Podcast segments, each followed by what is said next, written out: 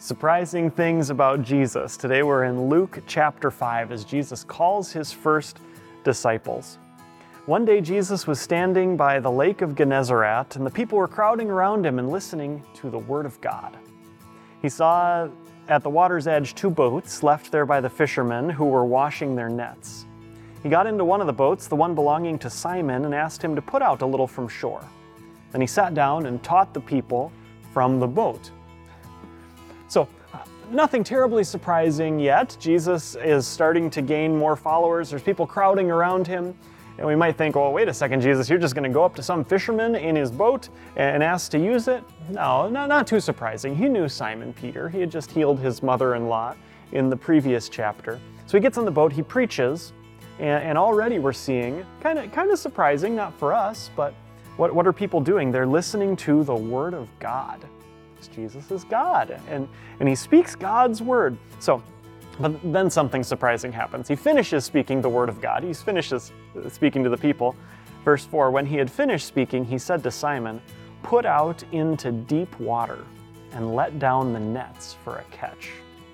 Simon answered, Master, we've worked hard all night and haven't caught anything, but because you say so, I will let down the nets.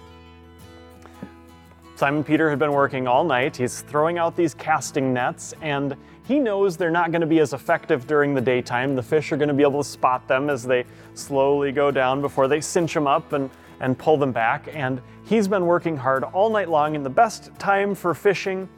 But if you say so, because you say so, Jesus, I'll do this.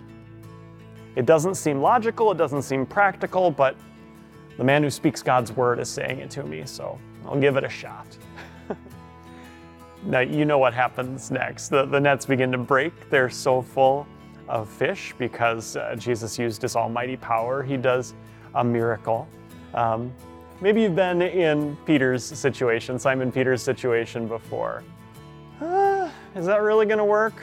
Well, if you say so, maybe. How about when you're sharing God's word with somebody else?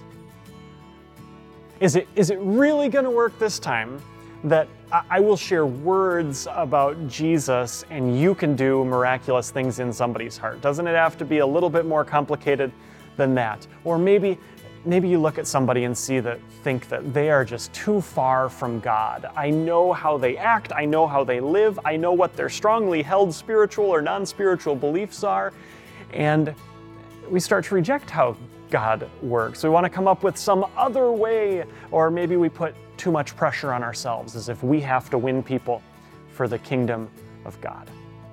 Maybe sometimes we even start to doubt if God and His Word are going to be effective in our lives. When we see our sin so clearly, when we feel our guilt in such a heavy way, and we think, oh, I, I just, I just don't know hear these, these words of Peter and see what Jesus did. Um, because you say so, I'll do it. I'll believe it. And what does Jesus do? He does an incredible miracle and brings in this amazing catch of fish. And what is he going to do with his word through people like you and I? He's going to do incredible, miraculous things, and all the pressure is on him, and none of it is on you. And none of it is on me. We simply join Jesus and follow Him and share His word and trust that it has the power that it does. The pressure is off. Jesus goes before you, He goes with you. Let's follow Him. The goal of Peace Devotions is to share the peace of Jesus with the world. You can support our ministry by sharing these videos, praying for our pastors, and donating at els.org/donate.